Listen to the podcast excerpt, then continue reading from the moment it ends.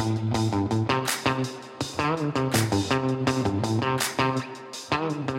to the Penguin Magic Podcast. I'm your host, Erik Tait. We have a great show for you this week. Now, right off the top, I want to apologize for a quick programming note.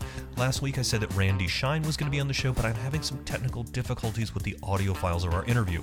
I'm working very hard to get Randy back on Skype so we can have him back on the show. Instead, this week, I have a gentleman that we just filmed an amazing lecture with, Kevin Bethea. Kevin is well known for his butter smooth sleight of hand and ability to rework the classics in ways that stay true to the original while also updating the routines with modern moves that make them gems polished to perfection.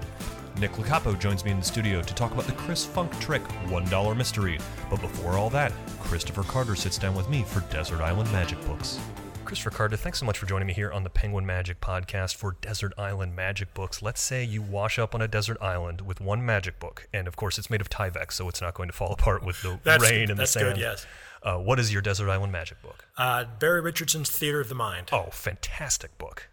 Uh, absolutely. There's so much amazing material there. And, and also kind of brings to mind personal memories. Uh, Barry was the sweetest guy I ever personally met in my entire life. And uh, I have to agree, and uh, I will. I will actually. Before you get into, that, I will- I will tell one quick story. Uh, my very first Magi Fest here in Columbus, Ohio. Like this is almost 20 years ago now. I came up and I was in the restaurant, and this older gentleman came up, and I was messing around with cards, and he said, "Well, you do practice a lot." I said, "Thank you very much." And then I thought I was going to be a mentalist at the time, and I went to go see this this great mentalist that I, I'd heard so much about. I was so excited for his lecture. It was Barry Richardson, and then this sit in the front row and I'm messing around with cards, and this sort of older gentleman walks over and goes, "Well, you just never stop practicing, do you?" And I was like, "Wow, this guy is really following me around." And then that older gentleman walked up on stage and started his lecture, and it was Barry Richardson. Oh yeah, Barry used to call me every probably every three or four months just to say hi, and to say, you know, Chris, I just want you to know that you're just really special, and I'm glad you're out doing what you do. And it, it would just take my mood and and ratchet it up. It felt wonderful, and I, I later learned that he did this to dozens, if not hundreds, of people. But what a cool thing to do to people. So yeah, partly for the personal connection, but the material in it is unbelievable. the the one that always jumps to my mind is the hydrostatic glass with the wooden spoon, Mm-hmm. where you stir water and then you let go of the glass, and then the wooden spoon it's hanging off the wooden spoon, and it's just such a clever method and also Yeah. such a brilliant visual. What what are some of your favorite pieces from the book? Uh, the phone book, absolutely. Oh, the phone book prediction. It's it's the best handling of the phone book. I, I miss phone books, by the way. Mm-hmm. Uh, I wish I wish they still existed because uh, what he could do with the phone book prediction was absolutely brilliant. Ment- so mentalists and strongmen, uh, both, Both, put into absolutely. Yeah. Yeah, Please continue though. The stuff he could do with a phone book was amazing. yeah, it, the, the, his subtleties made it look like you could open that phone book to any location, look at any word. There was no sense that there was any trickery involved. It was exactly what good mentalism ought to look like. It was absolutely brilliant. He, uh, and correct me if I'm wrong, the, the phone book one is the one with the ring where he has you put your finger in the ring and slide it around, or is that a different book test? No, that, that's a, that's a, a sort of a different book test. You're on, you're on the, the right track in that it uses that method, yes. but it hides that method. I don't know if I want to give no, it it- away. we shouldn't because uh, I, it, it is a book that is still. It's not difficult to track down. It is readily available. I know it's been out of print for a while, but it does come up around, and listeners can definitely get a hold of Theater of the Mind. It's a really interesting book that's so well written. And when you read it, you would think that this person was performing thousands of shows every year, and Barry was still a college professor laid into into his life and just doing the occasional show, if I'm not mistaken. Yeah, well, I, Barry also did uh, quite a lot of public speaking Mm-hmm. and spoke for all sorts of business and civic groups. So he, he did have plenty of opportunity to do his things for a lay audience. Mm-hmm. But his primary occupation, you're absolutely right, was college professor. But that's that's definitely my desert island book. And I think that that him being a college professor is one of the other reasons that it is not only so well written but easy to understand. And and that is uh, not that's not a combination you always find in No. magic books, especially in mentalism books. Uh, well, absolutely. Uh, and uh, honestly, sometimes I would say a good half of the magic books you, you encounter, you wonder, did you even graduate high school? but but Barry was, um, yeah, he understood clear thinking and clear writing, and and it's a fun read too because it's filled with stories about his interactions with other people and how the effects developed, and that's always been kind of my exciting part about working with any kind of magic routine, whether it be a trick I purchase or a book, I always like to hear about how the performer developed it. Why did they choose the things that they did? Every time you read a book, it's a mirror into the mind of the person who wrote it, and that's what's exciting. Learning the tricks, great, absolutely, but what's exciting is the chance to learn about performing or about how a person creates material. Well, uh, thank you so much for joining us in Desert Island Magic Books, and I'm so glad that you brought up Theater of the Mind because I've been waiting for someone to bring this book up. It is so good, and our listeners definitely need to check it out. Thanks to Christopher Carter for joining me on the show, and be sure to check out his Penguin Live lecture that airs this Sunday. This cell phone trick is nuts, and I can't wait to add it to my show. Now, on to the main event. Kevin Bethea took the magic internet by storm with his thumb tipless bill switch, My Friend George. He's a working pro who performs at restaurants, corporate events, and cruise ships. He came in to film a fabulous lecture with some beautiful coin work that I know the Penguin audience is going to love. We talked a little bit about My Friend George, but also his approach to updating classic effects and sharing the magic with your audience. Kevin is a monster magician that you really need to see work, and now you get to join our conversation. Kevin Bethea, thanks so much for joining us here on the Penguin Magic Podcast. We just finished your fantastic lecture, and uh, wow, there was some really great stuff in there. Oh man, thank you, and thanks for having me. I had an awesome time, and uh, I'm glad you guys got to capture a lot of uh, the routines that I, have always loved to perform for people out there. So uh, it was an honor for me to come here and uh, uh, definitely showcase some of my routines that I do. I want to get back to the lecture and some of the the reasonings behind having you on the podcast with that in a second. But I, I want to start off with something, which is you and I met at 4F uh, last year. Yes, yes. And uh, and I actually owe you a little bit of an apology that I wanted to do on air because uh, your your bill change, my friend George, just came out a few weeks ago and has been sitting at the top of the charts because it's really really good. If any of you listening to this right now and you haven't seen uh, Kevin's handling of the hundred dollar bill change, you really need to check it out. And I, I owe you an apology because we were sitting Why? at a table at 4F and you said, Hey, let me show you this. And you shared this beautiful bill change with a poem with me. And it was great. And I, I really enjoyed it. And I, I complimented you, but I dismissed it a little bit, but only because I didn't understand everything that went behind it and all yeah. of the little touches. And I also didn't realize you weren't using a thumb tip at the time. Yes, yes. and and I think it, it, you showed it to Sean Dunn after that, who recognized it for the real real masterpiece that it is, and then was like, we have to get this guy in here to turn it. What? Uh, uh so first of all, sorry for not realizing how good it was, and I, I attribute it to how good it actually is. but I wanted to ask you, the hundred the hundred dollar bill change is something that's been around for a while. How did you go about uh, adding the little touches and turning it into what it is now? Okay, well, let me rewind a little bit. Uh, Erik, no apologies necessary.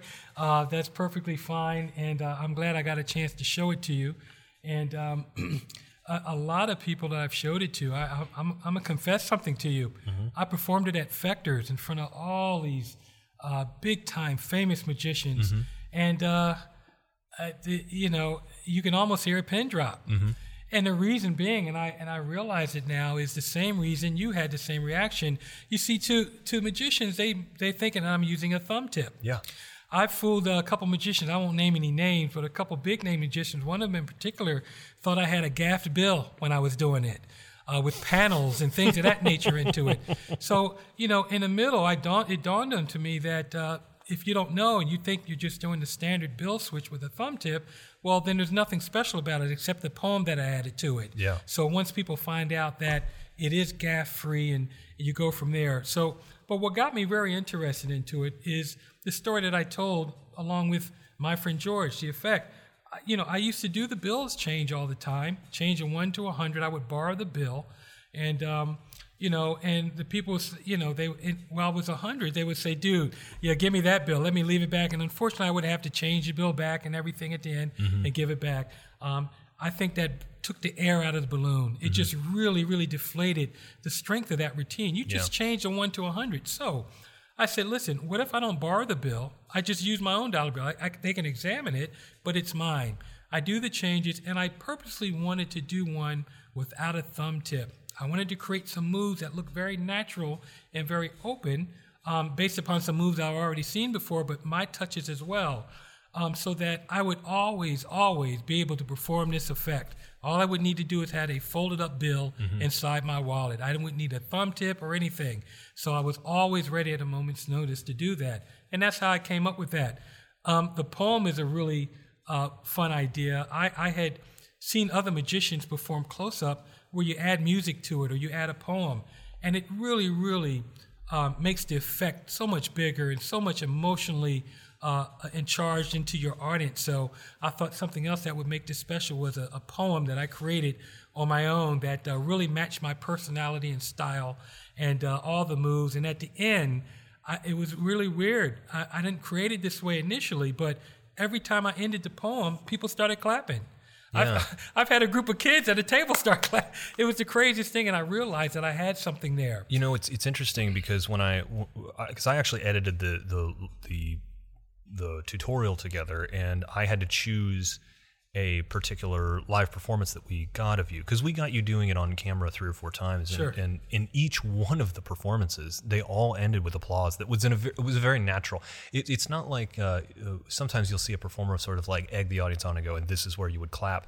The my friend George routine does sort of just end in this natural applause point, and they don't want to. They're not left asking you, "Oh, can't I have the hundred or Right. something like that?" It's a really interesting approach to a classic effect. Thank you, and that's the, that's the whole idea that I tried to run with. It's better to end with an applause, and now you can move on to your next effect versus somebody saying, "Oh, give me that dollar back," or "Wow, you gave me the one back. Can you keep it a hundred? It really, to me, takes away from a, just a beautiful magic uh, moment that you've created for your audience. The, the one thing I will say is that uh, I was very fortunate to have uh, viewed the my friend George handling uh, before a lot of other people.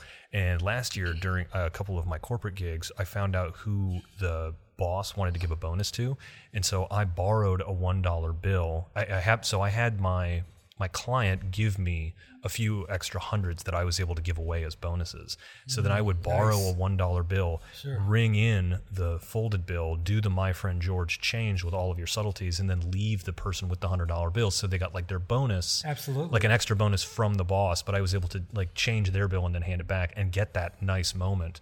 But it was being able to do it without a thumb tip so that I was ready to go whenever I encountered one of the people that my client wanted me to hand the hundred dollar bill that really made it like that much more special and, and good. Oh, Erik, what a great idea, and uh, uh, I think that's awesome. And I'll tell you a really quick, funny story. Oh yeah, yeah, let's hear it. Just a real quick story. I was performing on a show, uh, big audience out in front of me, and uh, sometimes I'll be honest with you. Sometimes I use a bill switch with the thumb tip, and sometimes I don't. It depends on my situation, how I'm surrounded, so on and so forth. This particular routine that I'm doing, I needed a thumb tip um, to to change the bill. So I'm going into my pockets to find the thumb tip, and I realized I didn't have the thumb tip on me. I had left it in the dressing room in my jacket, and I'm fumbling around, and you could see me. I'm I'm I'm a black man. I'm I'm you know, I'm turning pale right now, and I'm, I'm looking at the audience. I'm so embarrassed, and this trickle of sweat is starting to come down the middle of my forehead, and then I I kicked myself. I'm like, dude, you don't need a thumb tip. You do it. So I did it without the thumb tip. I had never rehearsed it that way before. I didn't do the poem, of course. I was in the in the middle of another trick, but I did a very beautiful, very clean bill switch, bill change. Um, it worked well. The routine came to a successful ending, and I was very happy with that. If I had not known how to do one without a without a thumb tip, I, I don't know what I would have done. So um, that was a good lesson there for me. I still, in this particular effect, I prefer the, the thumb tip, but most of the time, I love doing it without the thumb tip, and that's uh, that's my story for you. Well, that's that's that's hysterical. I love the idea of uh, a guy with one of the best thumb tipless hundred dollar bill switches in the world sweating because he doesn't have a thumb Yeah, tip. yeah. You have to have some. There's some instances where you really have to show your hands empty when you're holding up a bag, for example, with holding just the drawstring, and you would really want to show both your hands empty before you go into that bag. So there's some times with a thumb tip, uh, but but but 99% of the time, I don't I don't need it. I use it without. So, speaking of classics, I sort of want to segue uh, sort of back a little bit into the lecture, but more into sort of your general approach to magic. Is that you do a lot of classics? Yes. Um, is there a particular reason that you choose to do so many classics? Because just when I watch the material choice that went into not only this lecture, but some of the other performances that I've seen you do, sorry to interrupt, but this week the show is brought to you by $1 Mystery. Nick Locapo stopped by the studios to talk to me about this gem from Chris Funk. Nick, you were telling me about a trick from that. It's it's been a while since it's come out, but I know Penguin just re-promoted it. It's a Chris Funk trick, one dollar mystery. Yeah, we did just re-promote it because uh, we saw some people doing it over on their Zoom shows. Oh, really? Yeah, so it kind of had a nice new home in there. It's been a while since I had even seen the trick. Uh, Chris Funk who's a fantastic magician. Oh yeah. Uh, he came here probably in 2015, 2014. He was one of the first magicians to actually perform in our Tuesday night show. Oh, okay. Yeah, and uh, just side note, like for years later, uh, when we would talk about the shows, people's favorite shows, the show that he was at was considered by our audience to be one of the best shows that ever happened here. And he did this trick mm-hmm. in that show. Uh, so the one dollar mystery is, I mean, it's a, it's a parlor trick, but you could also do it. I mean, perfect over over Zoom, but um, you could also do a close up. You you have a dollar and you say, hey, uh, if you're not impressed at the end of this trick, I'll give you this dollar, and you put it in your pocket, but you make sure that it's in full view the entire time. And then you have a, it's just a series of uh, questions. And this is kind of like a classic comedy magic progression that you'll go through where you, you're getting information from the audience. You ask somebody for a city, you ask somebody for their, oh, yeah. sign, and like just a bunch of just comedic byplay but it's great because all these jokes are built into the routine so you could like easily slot this into your own show right away. But anyway um, so you get a lot of uh, jokes out of some of the drawings and things that you're making like predictions. But at the end it's revealed that everything that your spectators said if they said paris if they said nike if they said whatever they said is written on the inside of the dollar bill that's been sticking out of your pocket the entire time. Oh, that's dope. Yeah, so it's it's it's like a really cool confabulation routine. Now, I think what people don't realize about it, it it's it's it's the, the gimmick that you get here. It's not like a special pen, or it's not like it, it's it's the it's this like device that holds your paper in place and also allows you to do some secret writing without having to hold anything. Oh, that's awesome. Right? It really takes away any sort of like cumbersome, like I'm trying to hide this in my hand. I don't know if you've done any confabulation style stuff, there's always like some double writing type of thing that you need to get accomplished. And a lot of times it has to do with you hiding something. This allows you to just kind of free your hands up. Right, and so that's what you're getting. You're getting the routine with with a really clever uh, gimmick that allows that just keeps everything in place and and streamlines it uh, together. So, but you can watch it on uh, Penguin Magic. The demo is really good, and you can see exactly what the routine looks like. One Dollar Mystery by Chris Funk sounds like it's worth checking out. That was One Dollar Mystery by Chris Funk, available at penguinmagic.com. Now, back to my conversation with Kevin Bethea. So, speaking of classics, I sort of want to segue uh, sort of back a little bit into the lecture, but more into sort of your general approach to magic. Is that you do a lot of classics? Yes. Um, is there a particular reason that you choose to do so many classics? Because just when I watch the material choice that went into not only this lecture, but some of the other performances that I've seen you do, and when you visited us to film the My Friend George thing, you were also you were wrecking our audiences just just hanging out and uh, and everything is this interesting take on a classic where you're updating these uh, old routines with new moves. Is there how do you go about updating a classic the way you do? Because you're often choosing to do some tough sleights, particularly in the coin world. Yeah, I um, and that's not by choice. I'll be honest with you. Um, I just found out uh, the classics. There's a reason why they call them classics, and I tell you, this generation of magicians there's just so much information out there. I, I, don't know how they do it. You know, things online, DVDs, downloads, streaming. You, there's, I, my head is spinning. There's just so many. Where do you start? Uh, it, it's just so much. The classics have always been something that was introduced to me at a younger age, and I fell in love with those routines. Now, jump fast forward to today, there's still some beautiful routines out there, new and and and I mean I can name awesome magicians out there. They're doing the latest and greatest. They're doing things with cell phones and calculators and all kinds of beautiful magic. I love it. But the classics have always been something that have have had close to my heart, and I've always performed them. And like I told you earlier, mm-hmm. they're so old, they're new. Number one, mm-hmm. and number two, a lot of the, the, the, the this generation magicians, a lot of them aren't doing it. Yeah. So that's what makes me different from a lot of people. You know, I have no shame in doing ring on wand or ring on stick. I bring those out. Gypsy thread. I love gypsy thread. You know, so um, the cups and balls. I, I will never not do a show without that or a chop cup in it. So um, I, I want audiences to react and have that moment of astonishment, just like I did back when I saw it 30 years ago, you know, performed by Slidini and Dai Vernon and all these masters, Frank Garcia.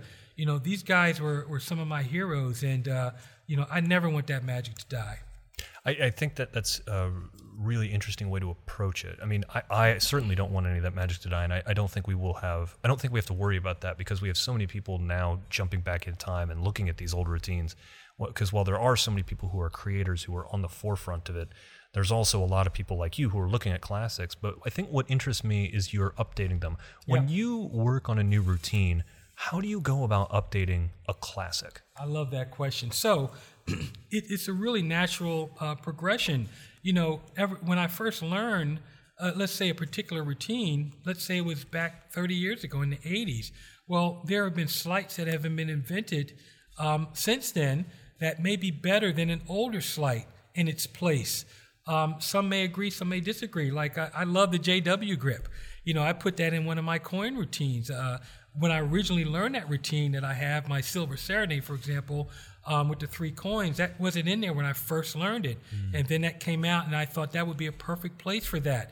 Um, another routine that I was doing, which is just the copper silver, uh, the, the triple flurry that you saw me do earlier. At one point, I was doing a thing where I just did a retention pass into my hand, open it up, and now it changed to a silver coin. That's how I first created it. And then I had a good friend of mine, Mark D'Souza, remind me of the Nabil change. I thought, wow, that'd be a good place for that. So, you know, you substitute moves that you think will, will be okay. It doesn't take away from the routine, and it's got to fit your style. You know, um, I think Vernon was the one that said um, uh, he believed in eliminating as many moves as possible uh, when performing a routine. So I try to keep that in mind, but uh, I don't shy away from moves that might be a little difficult or, or might be might be good to be added there. So yeah, sure, I may be working on a classic like the cups and balls, but if I can find a certain way to you know, make a make all you know to, a ball totally vanish that wasn't taught to me initially or anything like that. I think it's great to add things like that in your routines. the uh, that Vernon wanting to remove moves always reminds me. It always makes me chuckle when someone brings that up because I always remember uh, the Marlo quote uh, with a card trick. If you have a card trick that has, t- he, what Marlo said, if you have a card trick that has two sleights and you remove one, you have a great. Or if you have a card trick that has three sleights and you remove one of those sleights, it's a great trick. If Yes. you remove the second sleight, it's an amazing trick. And if you remove the third sleight, it's a mathematical monstrosity that should never be performed for anyone. Oh, I love that. I never heard that before, but that sounds great. It, it makes a lot of sense too. That's cool. Uh, I, but I, I like what you're doing with, with adding this and streamlining it and going, oh, you know what, this would be better. The the Nabil change is a really excellent addition that changes out and gives a, a different texture while uh, to the routine while maintaining the same overall effect Right. of the coin is placed in the hand and then changes. But just the the difference in the way that the coin enters the hand and the way the hand is positioned makes it just that much cleaner and adds something a little bit different that just removes something else. I thank you, Erik, and I agree. I mean, think about it. M- moves and sleights are just items in our toolbox. And the more and more items you have in your toolbox, you can take away, replace. You can you can put this tool back and grab another tool out. It might be better. It might not be as good. You may go back to an old old method that works as well, or you may have something uh, from this generation magicians that they've come out with that made it even better. So you know, I have I, I don't have a problem uh, doing things like that if it as long as it keeps the the routine uh, pretty pure and, and and and the effect stays the same. Well, Kevin Bethea, thanks so much for joining us here on the Penguin Magic Podcast. Uh, we have been just delighted to have you in Columbus both of the times you've been here, and we can't wait to have you back. Yeah, man. Thanks a lot. I had an awesome time. Thanks for having me, having me, and uh, uh, really great talking to you guys again. That's going to do it for this week, kids. Thanks so much to Kevin Bethea for the conversation, and thanks to you for listening. On the show next week, I'm airing a conversation I had with Mario the Maker Magician. Mario is an off the wall family entertainer who combines 3D printing, robotics, and enthusiastic energy to create one of the most infectiously enjoyable magic shows that you'll ever see. Before I sign off this week, I just wanted to let you all know about the Facebook live streams that Nick Locapo and I are doing. Every Sunday night at 9 p.m., Nick and I go live on the Penguin Magic Facebook page to count down the top 20 tricks of the week. Now, we actually examine physical props on camera, take questions from the viewers in the chat. We're planning to have people come in via Skype on the show eventually, but more important than any of that, we have some really sexy ESPN style graphics and an insane intro video that looks like a VH1 show from the 90s has final creative say on our graphics package.